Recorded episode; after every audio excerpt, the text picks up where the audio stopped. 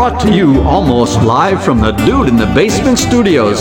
Why? Because that's where the good stuff is. It's Sips, Suds, and Smokes with your smoking host, the good old boys.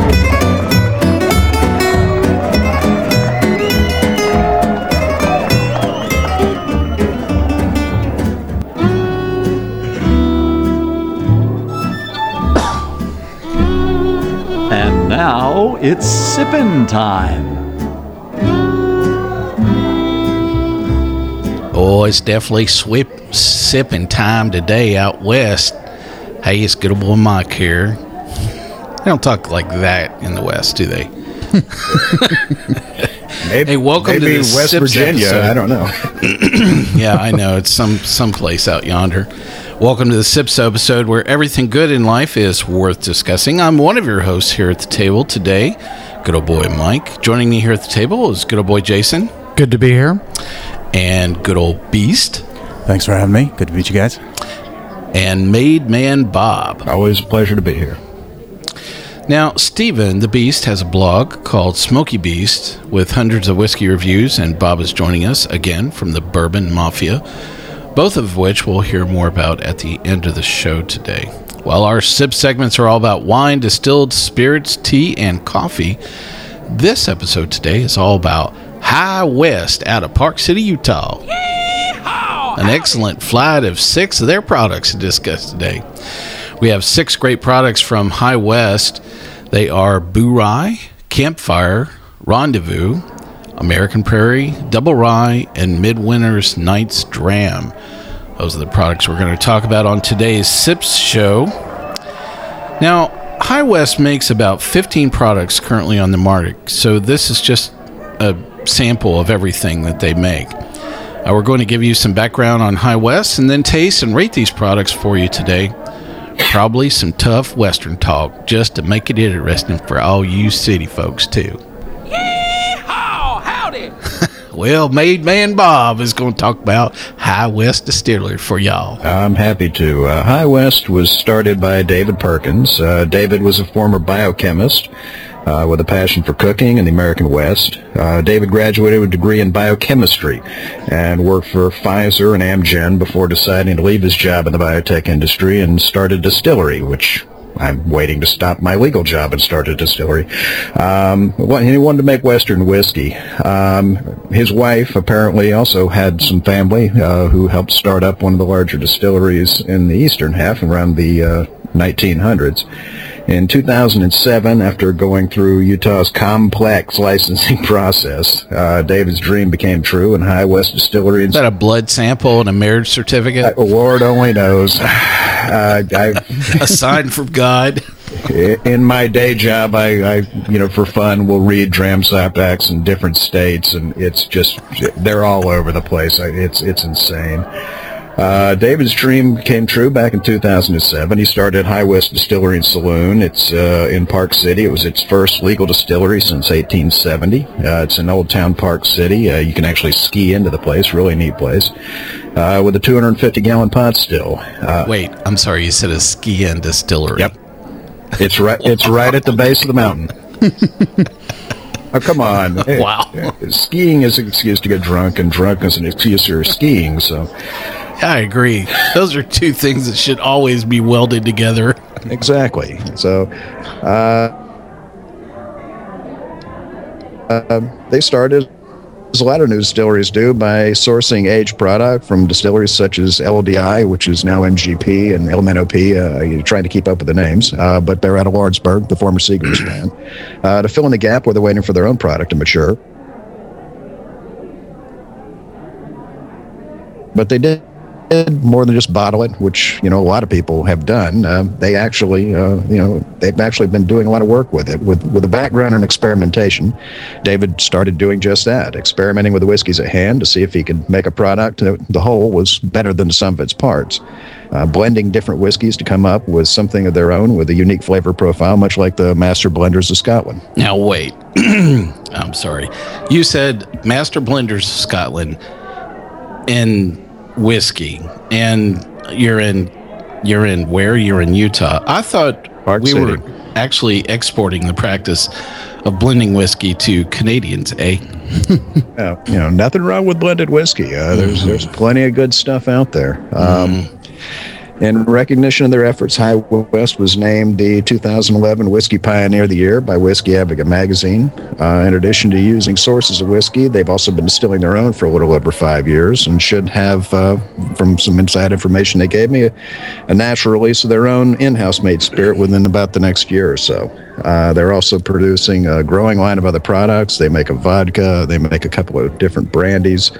Um, they also do barrel aged cocktails. Uh, they do a, a barrel aged Manhattan and a barrel aged uh, Boulevardier that is really damn good. Um, apparently, this plan's worked for High West. They've grown by leaps and bounds to the point that they've outgrown that facility. Um, they've opened a second larger facility uh, just outside the Park City area at a uh, 3,500 acre cattle ranch uh, called Blue Sky.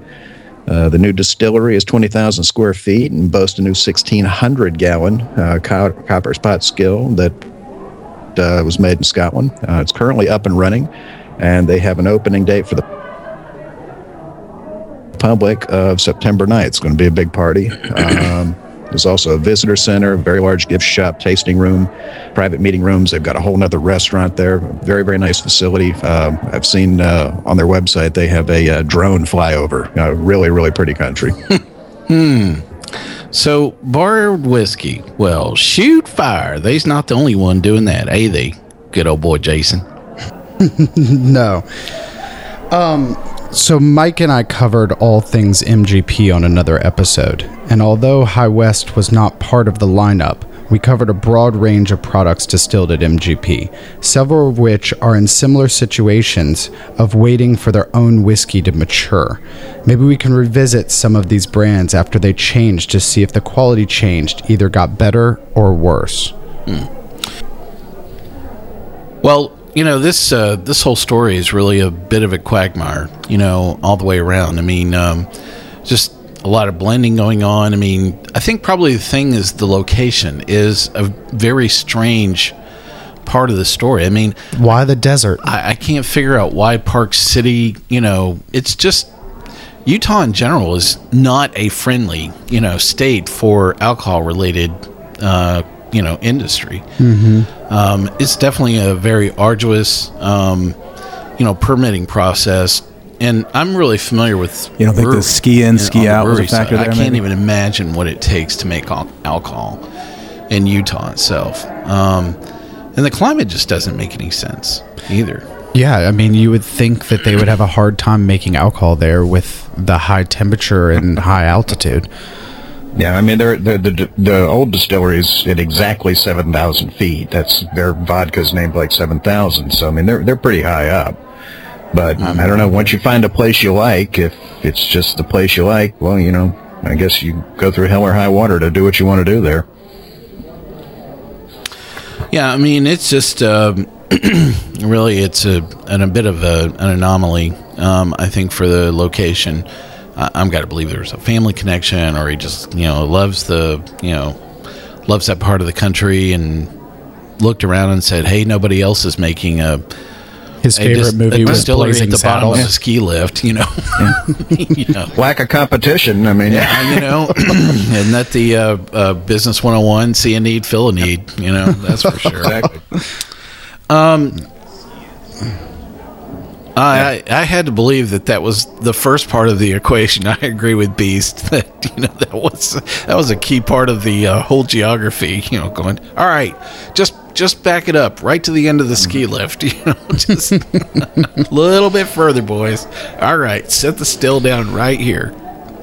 Well, you know the the product line for High West is really vast, um, and you know they really have a lot of things that you're you know making with uh, MGP can actually be you know quite a challenge. I mean, um, you know, do you think that David will bring all of those products in house, um, or do you like one at a time, or it depends on kind of where you know things are maturing? I mean, I know that all of you have watched a lot of distilleries kind of go through that transition point um, you know, moving between doing something, you know, either on contract with MGP or another distillery, or then kind of bringing things in house. I mean, 15 different products. I, I mean, I can't believe it's going to be a wholesale, a one move, you know, kind of thing here there, there's no way they could do it. They, you know, they wouldn't be able to put enough stuff away and have enough product aged just to keep up. So I, am sure it's not going to be an immediate turn.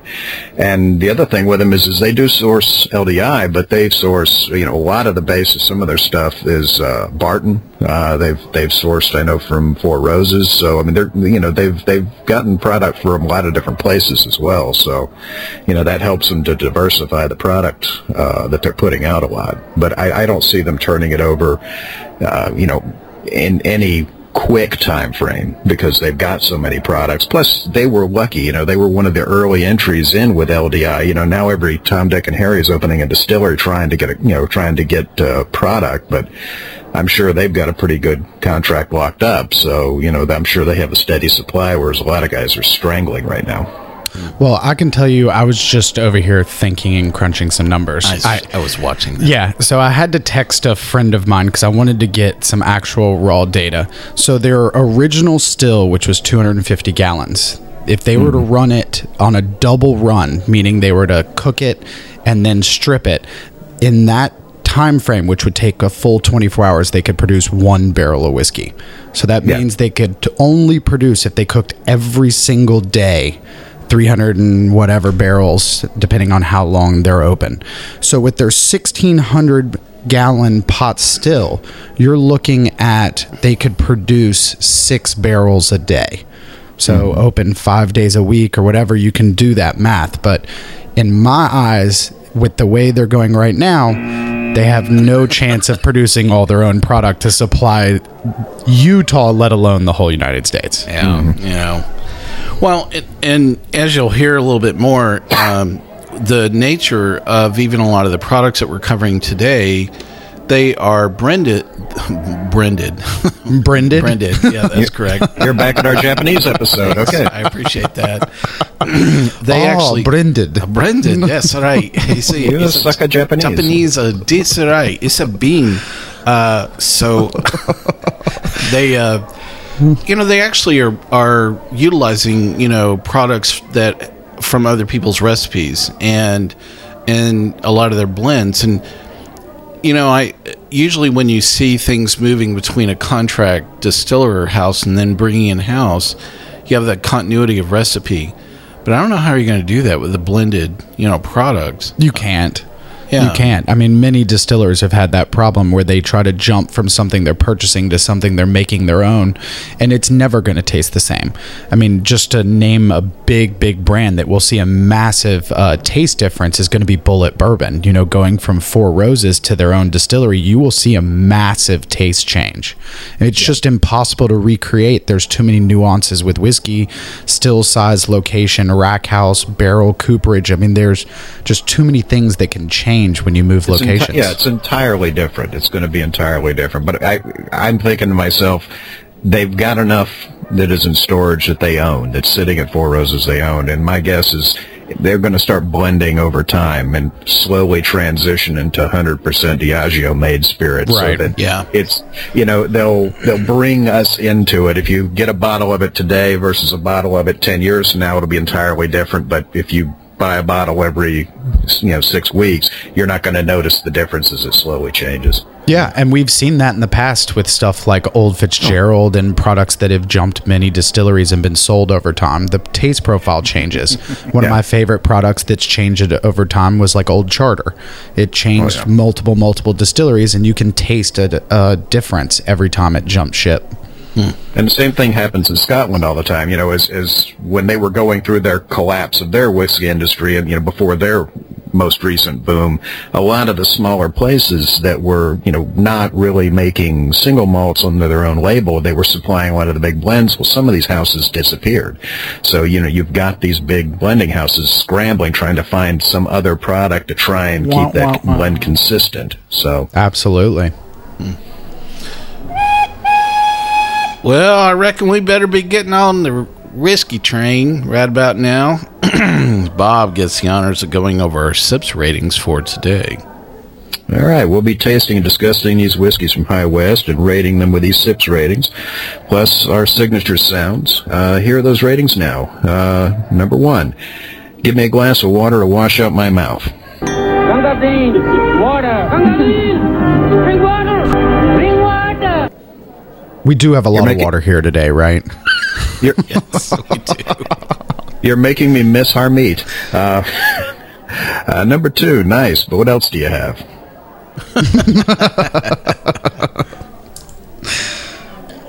no sound? Well, isn't that nice? There we go. Uh, number three, interesting. What was this again?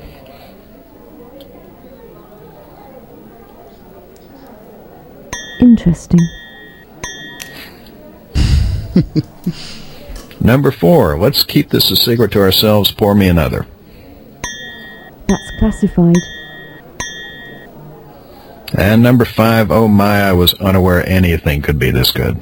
Oh my goodness! Yes! Yes! yes! Yes!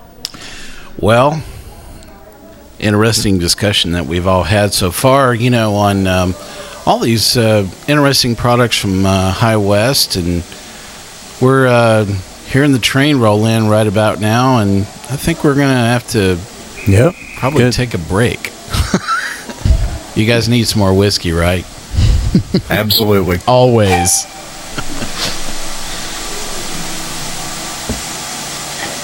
Well, let me get the cattle on here.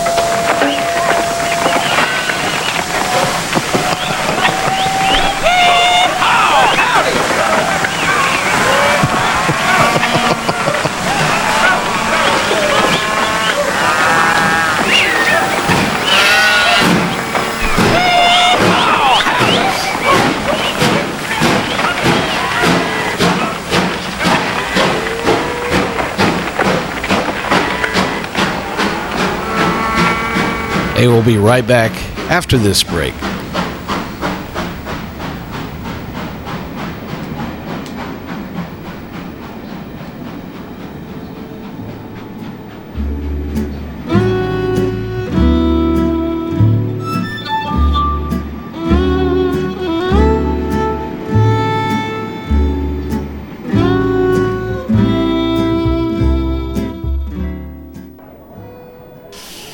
Hey, welcome back from that train ride here out here in the Wild Wild West. My yeehaw was a little slow there on the draw. Sorry about that, folks. hey, uh, you're back at uh, Sips, Suds, and Smokes. Today's Sip segment is talking about a flight of products from High West Distillers out of Park City, Utah. A lot of uh, great stuff for us to talk about.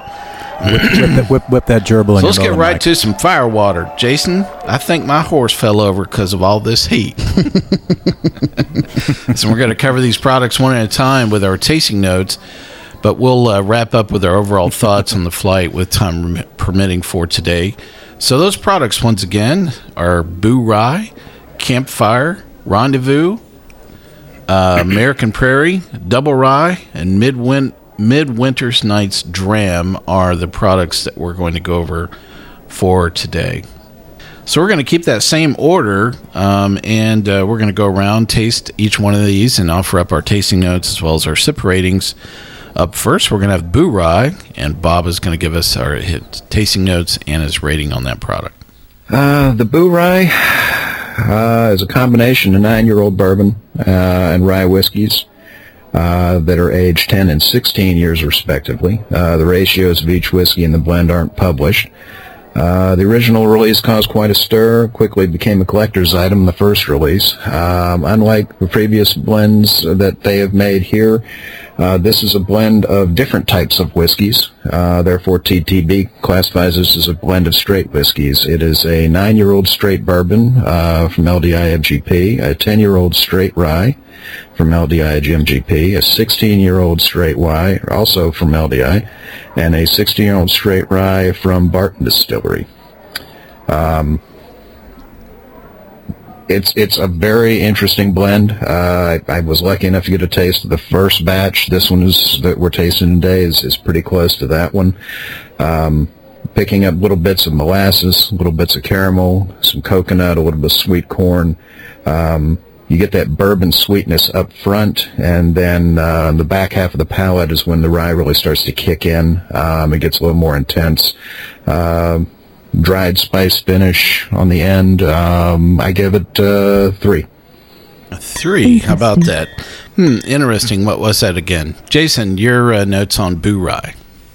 I said the initial taste was of sweet corn. Um, to me, I know that the blend is a much older blend, but to me, it tastes still a little young for some reason. It's it's kind of got that corny taste to it, um, which is probably the Barton whiskey coming out. Um, but yeah, the finish is definitely of that rye taste, and um, I think it's good. It's not great. I think that I gave it a sips rating of a three. Three as well. Hmm, interesting. What was that again? Well, Beast, your tasting notes on Bourye. Yeah, you know, I like this stuff. It's a good drinker. Um, I get a nice balance, definitely in the nose, that kind of butter popcorn thing. But then you get some of that mint, you get a little spice, a little vanilla, some of that good saddle leather. You know, I drink this stuff. I also gave it a three. Three as well. Hmm, interesting. What was that again? And my uh, tasting notes here on Bourye are, yeah, I had a sweet start, a pepper spice, you know, thing definitely going on. Uh, a bit of a clean finish. Um, I was uh, a little surprised by that. My sips rating for Bourye is a three as well. Interesting. Hmm, interesting. What was that again? Where you have it, one product down and threes all the way around. Next up is going to be Campfire. And uh, Bob, you did such a great job reading the description. I'm just going to let you keep doing that the rest of the episode. I might be able to handle that. We'll see. Uh, next up is a blend called Campfire. It's one of the most unusual blends in the market that I've ever had. Um, it consists of a blend of Scotch, bourbon, and rye whiskeys. Uh, a lot of whiskey enthusiasts are fans of these individual types of whiskeys. Uh, I doubt anyone's ever tried to blend all three of them together. Um, it's designed to combine the strengths of each and allow each one of them to play off of the other. Uh, the sweet of the bourbon, the rye spice, and the smoke of the scotch uh, definitely create a very unique flavor profile. Uh, again, the proportions of whiskey in, the, in, in this blend aren't disclosed, but it does consist of a uh, straight bourbon uh, from LDI, a straight rye whiskey from LDI, and a Scotch whiskey. Uh, they don't disclose the source other than to say it is not from Iowa. Uh, all the whiskeys in it are five years old or older. Um, I remember the first time I tried this, um, I looked like the dog looking at the Victrola in the RCA ad. It just confused the hell out of me. It's one of those things that you, you, you taste it and there's that sweet immediately, and then you get that uh, rye spice in the back of your mouth, which kind of messes you up. And then as you uh, slowly breathe out, you get that peat. And uh, if if you are a fan of all three of those individual types of whiskeys, having all of that happen in your head at one time will blow your damn mind. Um, uh, fruity nose, a little bit of caramel, a little bit of butterscotch, a little bit of toffee, um, a little bit of nutmeg, uh, tobacco smoke in the end. Um, the smoke lingers, gives it a, a, a long finish. It's uh, it, it's one of those whiskeys. I, I try it and I, I, I I'm not sure I like it. I'm not sure I love it. I, I'm just I, it confuses the hell out of me. Uh, sometimes it's I, I I absolutely love it. Sometimes I just stare at it, um, and I like to give it to somebody who has never had it before just to see the look on their face. Um, but uh, it reminds me of uh, in the 80s when uh, the guys in Australia were doing the crazy blends with all the different grapes down there. Um, you know, I, I applaud them for the effort. It, it, it definitely is, uh, you know, I, if you, if I told you I was going to make this, you'd say there's no way in heck you could make this work at all. It, it's going to be horrible. Um, I give it a three. How about that? hmm, interesting. What was that again? Well, good old boy Jason. What do you think about uh, Campfire here? Well, I'm gonna have to agree um, with what he said. Uh, it is very, very interesting. The first time you try it, you're just like, "What the hell did I just put in my mouth?" Um, but yeah, it's sweet on the front. It finishes like a sh- like a Scotch. Um, to me, I taste very little bourbon. To me, I taste very little rye. It tastes like a malt whiskey. It tastes like a Scotch. Um, and it is very very heavy on the peat. I mean, it's liquid smoke in there. Um, this is one of those things where I'm torn between a one and a two. Um, so I'm going to give it a rating of a two. Um, and the reason is is because it is so unique and so different.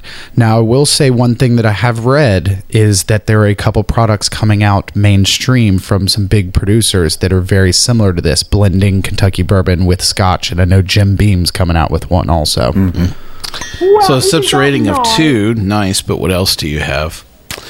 And uh, Beast, what did you think of Campfire?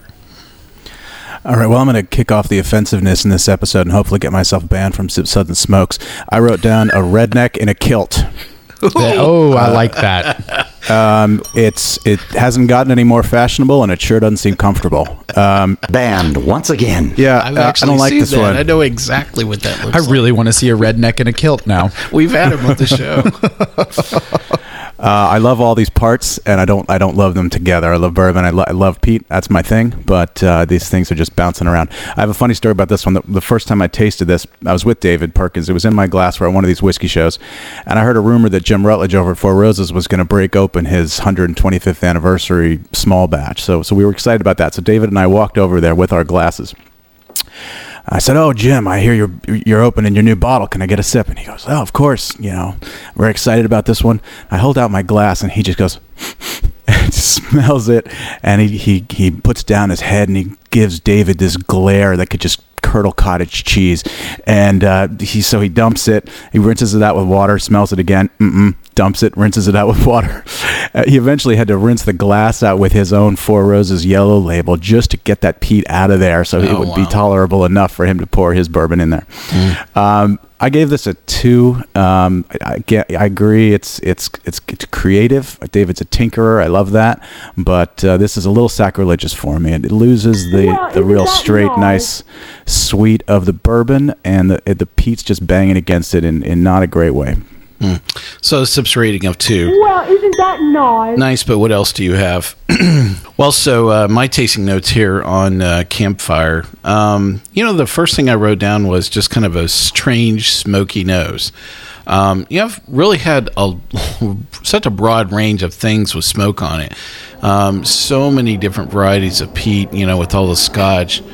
Um, but there was just something about this that was a little unusual. Um, the thing that reminded me of is oddly, it's Corsair's triple smoke.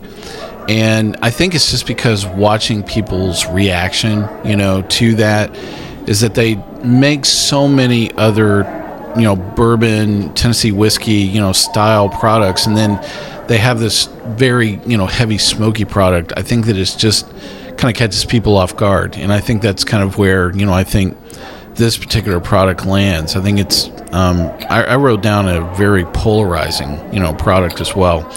Um, it's a very strange blend. Um, well, I'm going to call this the Frankenstein, you know, product. Um, and you know, it's is a Scotch, is a bourbon, you know, and and I think because we've tasted so many of those products, to have them welded together like this, really, I think is you, your palate's not prepared, you know, for it. Um, so I think. Uh, I think for people that probably taste a lot of products like us, I think it's very easy for us to look at it and, and try and divide and conquer it and categorize it and, you know, um, put it in a box. But I think for maybe an average consumer where they only have maybe four or five things, you know, on their cabinet, um, this might be something that they love to just, you know, break out and give them to an in law that they don't like. for sure. I love to hate it. Yep. Hey, this is really good. Will you drink the rest of this for Yep, me? Yep. I can already hear the music playing down.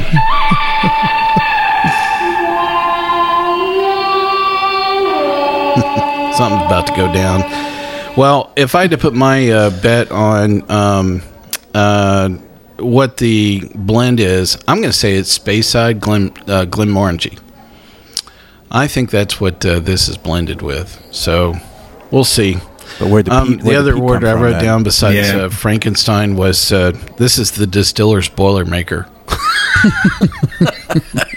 What's in that? Ah, just a, a- a whole bunch of stuff in there. What was left? yeah. So, Well, with all that, uh, my sips rating for Campfire is going to be a three. Interesting. Well, next up is going to be Rendezvous, and Bob's going to introduce this product for us as well. All right, Rendezvous is a uh, blend of uh, two straight rye whiskeys, both of them high rye mash bills, a 16-year-old rye and a six-year-old rye. Um, this one gives it a much more pronounced rye punch because it's uh, it's a much higher rye uh, recipe than the other uh, one that they do, which is their double rye. It's a six-year-old LDI, which is uh, 95% rye, 5% barley, and then a 16-year-old from Barton, which is 80% rye, uh, 10 corn, and 10 barley malt. Um, on this one, I, I, I got uh, on the nose. I got cinnamon, uh, vanilla, a little bit of peppermint, uh, burnt sugar, uh, caramel, um, a little bit of green apple. Um, on the taste, definitely spicy. Uh, picked up some cinnamon, mint, um, caramel, molasses, little cocoa, a little candied fruit in the back end, uh, a lot of rye spice on the end. Um, definitely like this one. Uh, I gave this one a three. Interesting. A three. Hmm, interesting. What was that again? Well, I'd give it a three and a half, but you won't let me do halves. So Absolutely not. Good old boy Jason. Uh, how did you like Rendezvous? You know, I tasted it, and I, I think we were talking when I tasted it. This was the first one of their products that just tasted like straight LDI rye to me. I don't know why, but it just reminded me of Dickel rye that from that MGP tasting that we did. Um, so I gave it a sips rating of a two. Um, I said it tastes green and too young, and I'm when we found out that it had 16 year old whiskey in it, I was shocked. A sips rating of What two. is that Hmm, noise? nice, but what else do you have? Beast, uh, tell us your tasting notes here on Rendezvous. Oh, I don't agree with those last comments, my friend. Um, this is a good rye. I really like this stuff. You can t- t- taste that old Barton rye, which is nice, and it's got that vanilla thing going on. It's mint, it's cinnamon, it's uh, it's got a little char to it. Uh, I really dig this one. I'll drink this all day. It's a nice, high, punchy, spicy, uh, just good drink. I gave this one a four. Four. How about the That's classy for Let's keep this secret to ourselves. Pour me another. So, uh, my tasting notes here on Rendezvous are going to be, um, you know, uh, I found that this was so similar to, uh, you know, the double rye, which we're actually going to talk about right after this. Um, oh, I'm sorry, in a couple. Um, I'm going to reserve my tasting notes uh, to because they cross over between the two. But I will tell you, my sips rating for Rendezvous is also going to be a three as well. Hmm, interesting. What was that again? Well, so I think let's just change up a little bit of the order that you know we talked a little bit about earlier because the two things are so close to each other. I didn't want to give it away, so uh, so let's actually talk about double rye. Um, you know, here right back to back. So, Bob, why don't you lead off and tell us what's the difference between rendezvous and, and rye and the rendezvous? Yeah. Uh, well, the main difference is, is the component parts is blended. They're both a rye whiskey made of a combination of two separate rye whiskeys, whereas the other one was a six and a 16 year old. This is a two year old and a 16 year old. Um, it's also uh, Barton is the 16, but this is a much lower rye content Barton, um, and the two year old is a 95.5 rye from LDI. Um, you know, you this one I, I, I like the rendezvous a little bit more than this one um, but this one you you definitely get that uh, young flavor of the LDI it comes out uh, the rye punch is uh, is definitely a lot more there. Um, I pick up from the young rye you get that uh, almost that botanical juniper uh, evergreen eucalyptus uh, sort of uh, nose to it. Um, the rye is definitely present up front. Uh, I still pick up in the in, in the mouthfeel the mint, the eucalyptus, a little bit of honey, um, sort of a licorice toward the end, and just a, a touch of wood smoke. Um, this one is definitely a, a spirit that you're it, it's driven by the young one that's in it uh, you can definitely tell that that is the predominant one in the blend um, you know it's it's definitely a, a, a- a serviceable drink um, I've drank it many times. Um, I give it a three. How about that? Interesting. Hmm, interesting. What was that again? Uh, Jason, uh, what'd you think about uh, Double Rye? Well, I'm I'm with you. I see a lot of similarities, um, and I will say that I tasted them back to back both times. The Rendezvous has a little bit more sweetness, but I mean it's so small that you can barely tell a difference. Um, and to me, what that what that says that the difference between a two-year-old LDI and a, and a six-year-old LDI is not that much, um, which is why I am um, under the principle that you don't really make great whiskey out west. You make better whiskey down south where there's a lot more temperature variations, and the difference between a two-year-old whiskey and a six-year-old whiskey could really be the difference between a bottom shelf and a top shelf. Um, whereas in this, you really can't tell a whole lot of difference. So I gave this a sips rating of a two, um, and I, I basically said it was it just tasted very young. It tasted very green to me again.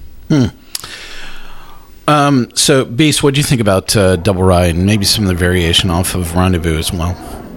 You know, I actually thought these two couldn't be more different. Um, I, I really liked the Rendezvous. I thought it was it had a little maturity to it. Um, now, granted, I'm trying to qualify these. If you're going to compare this to a 23 year old, you know, uh, Rittenhouse or uh, one of the old Willett uh, Dougs or something like that, these are not masterful ryes. But I really did like the Rendezvous. The double rye, um, I wouldn't have even thought this was a rye, nosing it. It's got this vegetal, weird sort of palm thing going on, oily smell to it that's not pleasing. Um, it's hot but weak, which is not a great combination. Um, I was between a one and a two. I gave it a two because it's not swill, but I really didn't care for it. And I'm pretty sure I could pick these out a mile apart, uh, even without even tasting them. So, what's your sips rating then on Double Rye? Uh, I did give it the two because it's not swill, but I was one had had gone through my head. A two. Well, nice? Nice, but what else do you have? Well, so, you know, I, I kind of reserved, you know, a bit of my tasting notes kind of cutting between the two because I really thought, you know, they were so close to each other. I mean, I, personally, I really could not tell a whole lot of difference between the two. I thought that it was lots of pepper and rye, had a, you know, spicy, you know, kind of average finish, you know, to it all. Um, and uh, I don't know, I just, uh, I don't know that I really preferred one over the other. It was, like I said, very difficult for me to distinguish between the two. So I have exactly the same SIPS rating for this as I did for Rendezvous, which was a three. Interesting. Hmm, interesting. What was that again? Well, very interesting blends, you know, back to back. And, you know, I love, you know, Jason, you were kind of noting that, you know, what is the variation between, you know, a two year old rye from LDI and the six? And, you know, really, what does that do? Yeah, and I, I mean, I, I just don't think that it ages that fast out there. So there's not a lot of difference between a two and a six. Oh, but it's not aging out there. It's aging in Indiana. Well, that's what I'm talking about. In Indiana, there's not a lot of temperature variance. Yeah. Oh, okay. I thought you were talking about. I thought you were talking about Utah. No, no, no, no. Well, I hear the roundup coming along once again. so, uh, listen, we're going to round up the cowpokes here, and we're going to take a quick break. We'll be right back in just a second.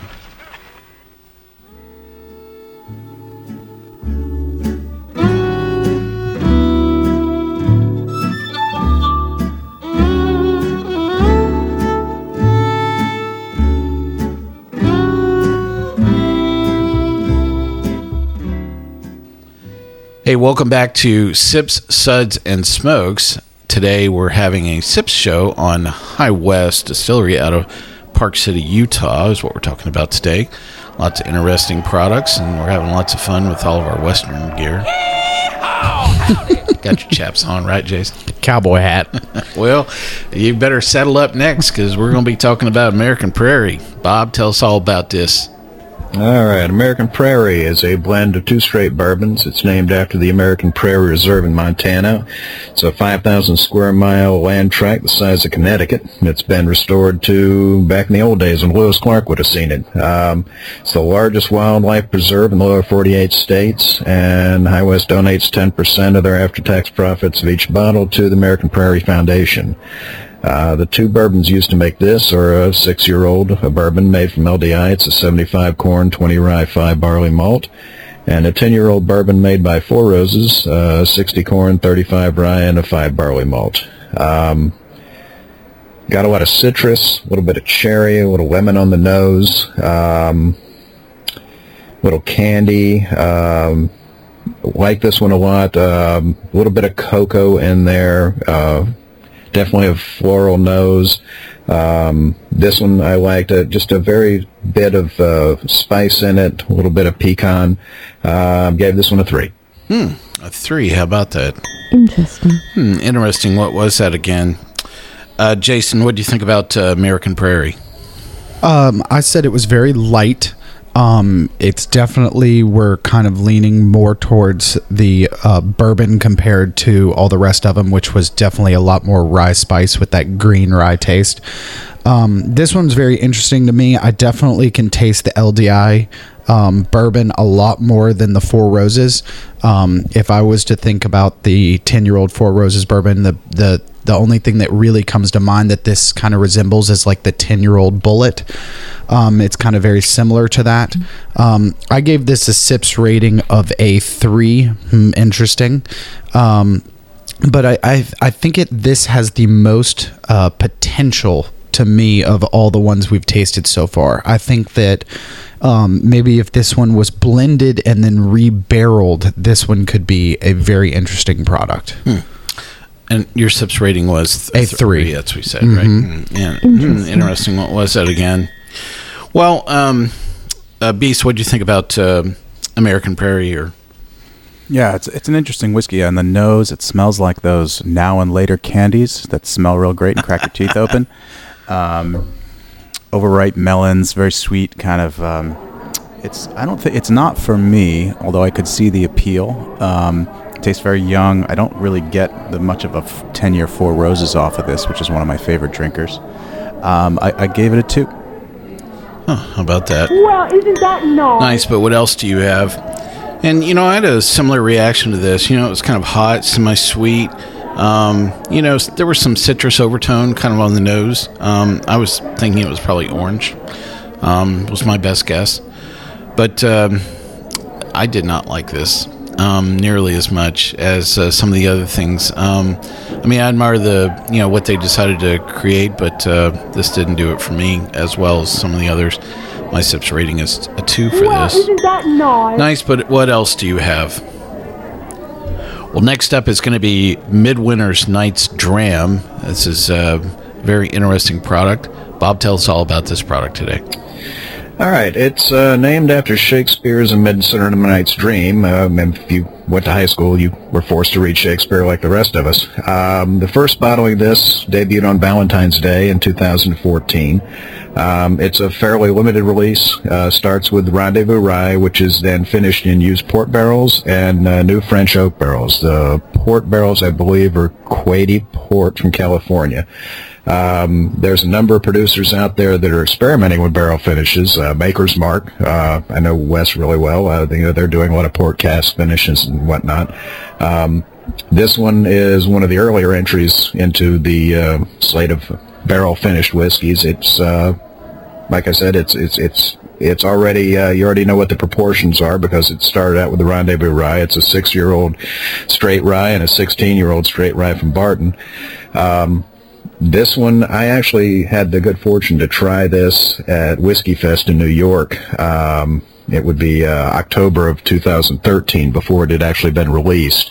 A friend of mine had uh, met David Perkins uh, a few months earlier, and we, I, we were at the show, and uh, I, said, you know, this guy meets people for a living. He's not going to remember. He meets people all day.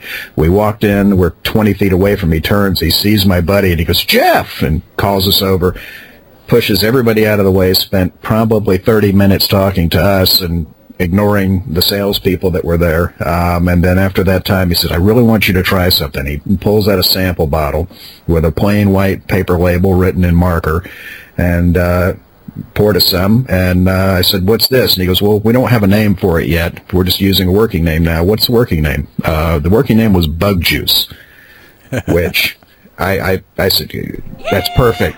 Leave it. Don't change it. But, uh, I, I got to admit, a Midwinter Night's Dram is is, is, is a better name.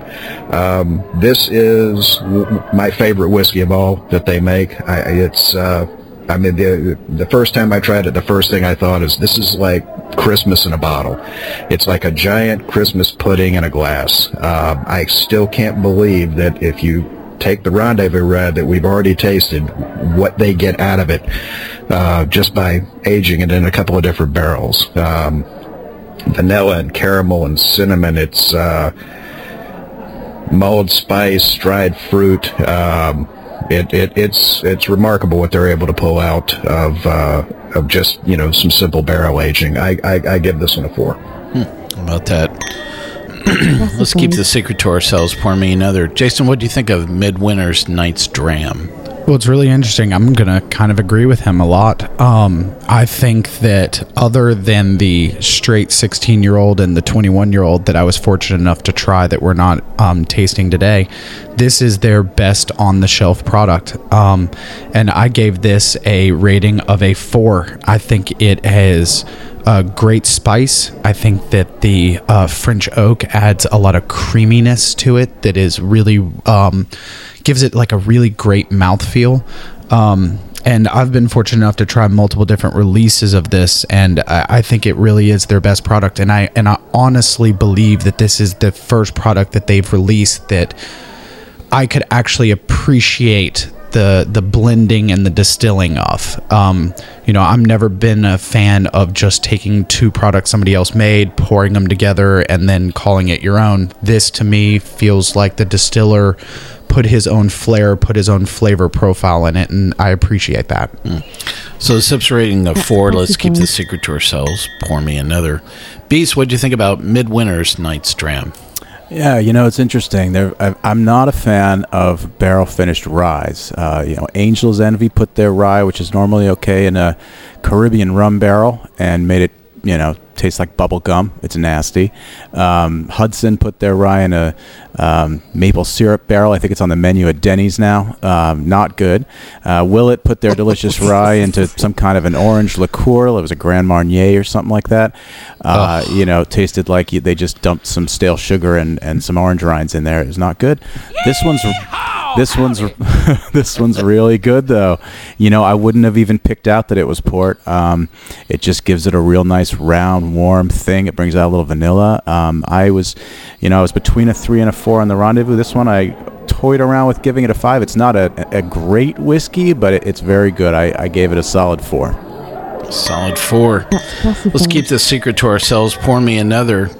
Well, uh, my tasting notes on this um were I wrote down uh, almost the presentation. You know how it is. It kind of has a, a sweet pepper start. Um, then it has it's kind of spicy in the middle, and you taste a little bit of some of the rye, and then it has it finishes with kind of a sweet finish to it. Um, it's very complex, and there's a lot of layers, you know, in this, and you know, I think the the one thing that caught me in the description, which I did not read before tasting it, by the way, um, was the uh, the introduction of rum, uh, a rum barrel, you know, over a rye whiskey. I think really softens a lot of the harsh pepperness that a lot of people, you know, for people that don't like rye whiskey. Um, and the same way that uh, you know Angel's Envy, you know, drops you know some of their products in rum, I think that's the reason why it's had a lot of appeals because that sweetness and the softness that it creates, you know, around the whiskey itself, I think really helps to hit uh, a non-traditional audience. I think for those products, and so you know, I think probably the thing that I was thinking about um, all of this was are you going to be able to pull this off again? Uh, because when I really look at the number of things that are involved to really make this and make it consistently, this really strikes me as something that may have a product lifespan that may not be, you know, incredibly long. Um, because the access into Angel's Envy cask is probably going to come at a real premium, you know, for them to be able to make this, you know, time and time again. So, do I think that this is really good? It's really good. Um, but I really wonder how this product is going to evolve over time. You know, five years from now, um, 10 years from now, will it taste the same as what we had today? I think that'll be the real trick. Um, I think it could even be better uh, than it is today. I think there's definitely still some some room, you know, on that layering, you know, of the flavors itself. But I have to say, I was with Beast. I was kind of lingering. I'm like, I this is really good. It's you know, I don't give up, you know, the top until something just really has to blow me away. But it, at the same time, you know, I can really see a lot of people enjoying this. This is going to hit a very broad audience. So um, I did knock it back down. My sips rating for Midwinter's Night's Dram is going to be a four. That's classified. Let's keep the secret to ourselves. Pour me another. And I had that same kind of feeling. I was lingering for a bit more of this, you know, even after I finished it. And I think that that's the reason why it's pretty easy for me to see that it's going to have a lot of appeal to a broad range, you know, of people. And I'll say, touching on what you just said, um, there have been multiple batches of this, and they do taste very different. Um, they basically call them acts. So, Act 1.1 was very different than what we're trying right now. Um, they're all very, very different. Yeah. Well, it's the components going in are different. I mean, the you know the good thing is is the port barrels that they're getting, they're sourcing from California. The Yeah, the, those, those will stay the the. French Limousin oak, they're new barrels, so they you know that's not going to be a problem. They you know they get those you know they just have to pay for them. You know it's the product that goes in and you know blending that out right to get the right taste. And and and like you guys said, yeah, I've I've had pretty much every release they've had, and they are all different. I mean, they're all very similar, um, but you know there is definitely variation from batch to batch. But that being said, every batch I've had has been you know stellar. But if if you really want something to push you from a four to a five, I will point out that what you're drinking now is Act 1.0. This one came straight from the gift shop on the day of release. I had, Ah, there you go. I had a friend bring me a few back, so uh, drink up because this is the last bottle I got. That's probably why I liked it so much because I've I've tried Act Two Points. I, ca- I don't know. I get them all damn confused. this, but yeah. yeah. I've tried Two Point something, and it was not nearly as good as this one was. Yeah. What was it, uh, Sarasota, Bob? Which which version was there? Uh, I think it was 2.1. Because I went back and read my tasting notes, and it wasn't nearly as favorable as what we had today. This one's a lot more creamier than the other releases have been. Yeah. Well, uh, we only have a couple more minutes left here, so I'm curious what you guys thought about the overall flight. Um, let's start with you, Bob. You know, I'm, you know, I, it's not a secret. I'm a fan of their products. Um, they, you know, they make very decent stuff. Um, some of it is exceptional. Um, overall, they don't have anything that I've ever had that I would call a clunker, which, you know, anybody that has 15 or 16 products usually has one or two that are just not in my flavor wheelhouse. Um, you know, they're they're doing interesting stuff with what they've got in hand. Um, they're doing some interesting work with the stuff that they're making. So I'm, I'm you know I'm excited for the future. You know what they've got. Jason, what do you think of the flight? Um, interesting. Very, very interesting. And I can tell you that um, I have a lot of people that call me and ask me for recommendations of whiskey all the time. And I actually recommended this whiskey to somebody very recently. A big scotch drinker, wanted to get into bourbon, loves smoke. And I said, you know what? You need to go try some High West products. And um, Sorry, I was just I was shaking my head. but you know, i- i- their products to me do not taste like a normal bourbon. They don't taste like a normal rye. They taste like a Scotch drinker was trying to make a bourbon or rye, and that's that's where I see the little niche that they found. And eh, you know, I think it's a great niche to hold. It's it's very similar to the Corsair niche. You know, that's going to smoke everything. So, you know, interesting. Not my cup of tea. Um, I definitely do not. Um, as you say, own any of these bottles except for one of them, and I definitely try to pawn it off onto people when they come over to my house. Um, but interesting, and I do think over the next five to ten years, you will see a lot of interesting things come out of them. so, uh, Beast, I'm curious what you thought about the flight. Yeah, you know, I, I think I agree with Jason there. I mean, the only one of these that I would probably recommend to someone to buy a bottle would be the Dram, the Midwinter Nights Dram. I thought that was excellent, excellent. If we were in a bar, I think the Rendezvous is a solid order. I don't know that I would go seek one out. and the rest, and the Bourye maybe is as somebody who's kind of not into huge flavors, but just wants something very smooth. I think that's an interesting one. A little disappointed by a couple of these. The double, the prairie, the campfire, not really my thing. Uh, but you know, you gotta love David and what he's doing. Uh, it's, it's a cool attitude. He's been super nice. I've bumped into him a bunch of times, and and uh, you know, th- there's a few solid products here. So I think I think he needs to keep working at it. Well, very interesting round of products. Uh, and I have one, one last thing to finish this up here, which is this. To you two gentlemen, inventive, brilliant, courageous. We'll drink to that because it's true. And I toast all of you gentlemen for this discussion. So let's wrap up our episode for today. We hope you've enjoyed this episode, and you can catch all of our episodes online as well anytime on SoundCloud, TuneIn, Stitcher, YouTube, PRX, and Spreaker, our native media host.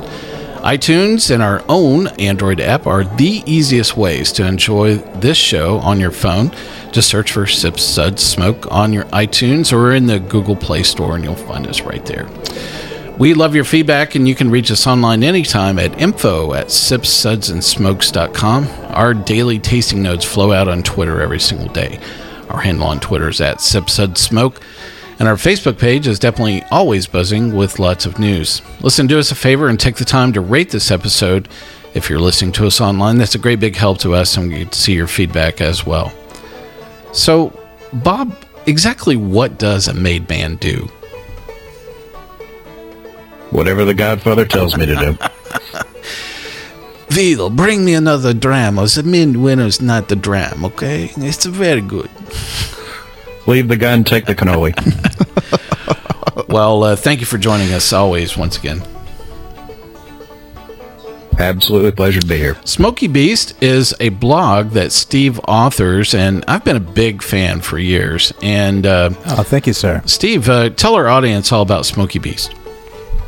Oh, sure. Thanks for the kind words. Actually, my, my wife and I write this, Mrs. Beast and myself. Uh, we have a four year old, and when she was born, we found ourselves not uh, living the nightlife we once did. So we started a little tradition on Sunday nights. We'd get a nice bottle. We both loved whiskey. It was actually her idea to start writing down our notes. And then we started publishing them, and uh, we've gotten a lot of great feedback. Had a lot of generous folks help us out. And so we've uh, built quite a collection of bottles and notes and reviews and interviews. And uh, we hope some of you check it out and enjoy it. But uh, Mike, thanks so much for having me today. This was a ball, and hope to do it again. Well, thank you for being here, Steve, most definitely. So what you're saying is children having children makes you drink. yeah, okay. Absolutely. yes. Well, Yeah. personally, I would I'm- say you had really bad, There with he you, had really brother. bad cable I'm there with TV, but you know, I was just going to keep that to myself. But well, so much for that. Absolutely. You can, you can only see Barney so many times before you reach. I for agree. bottle. You should combine Bob, add the cannoli into the equation, and you know I think you'll have a makings of a, a good session with uh, a cannoli and whiskey for sure. Jason, always a pleasure to have you here at the table. Thank you for joining us. Yeah, thanks for having me. Well, uh, thank you all for joining us on this episode. We'll ask you to come back once again and keep on sipping.